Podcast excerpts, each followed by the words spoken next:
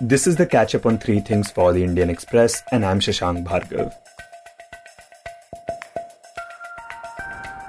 It's the 20th of August, and here are the headlines.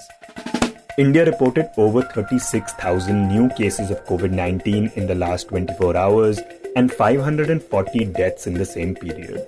Meanwhile, the Union Information and Broadcasting Minister Anurag Thakur said that today the centre is fully ready to tackle a possible third wave of COVID 19 and a provision for over 23,000 crore has been made for this purpose.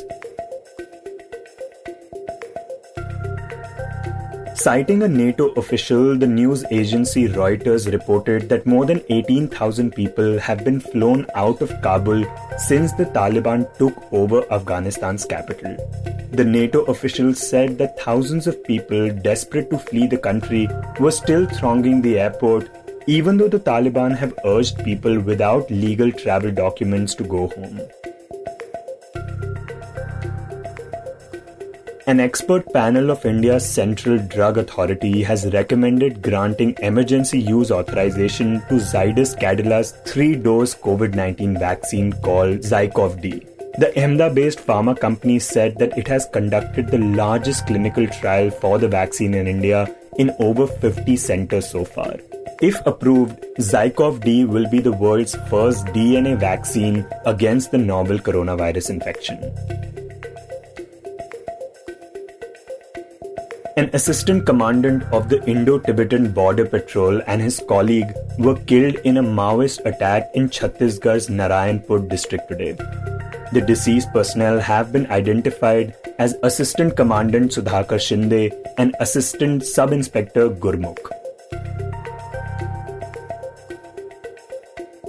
The health condition of former Uttar Pradesh Chief Minister Kalyan Singh has deteriorated and he has been placed on dialysis. Singh, who is admitted at a medical institute in Lucknow, has low blood pressure and has not been able to pass urine normally. Last month, the 89 year old was put on life support and his condition was being closely monitored after he contracted an infection. Prime Minister Narendra Modi today emphasized that while destructive and terror forces may be dominant for some time, their existence is not permanent.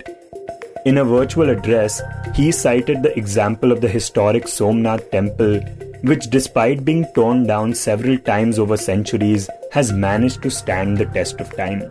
The Prime Minister was laying the foundation stone for several upcoming projects in Somnath, including Somnath Promenade, Somnath Exhibition Centre, Parvati Temple, and the reconstructed temple precinct of Old Somnath.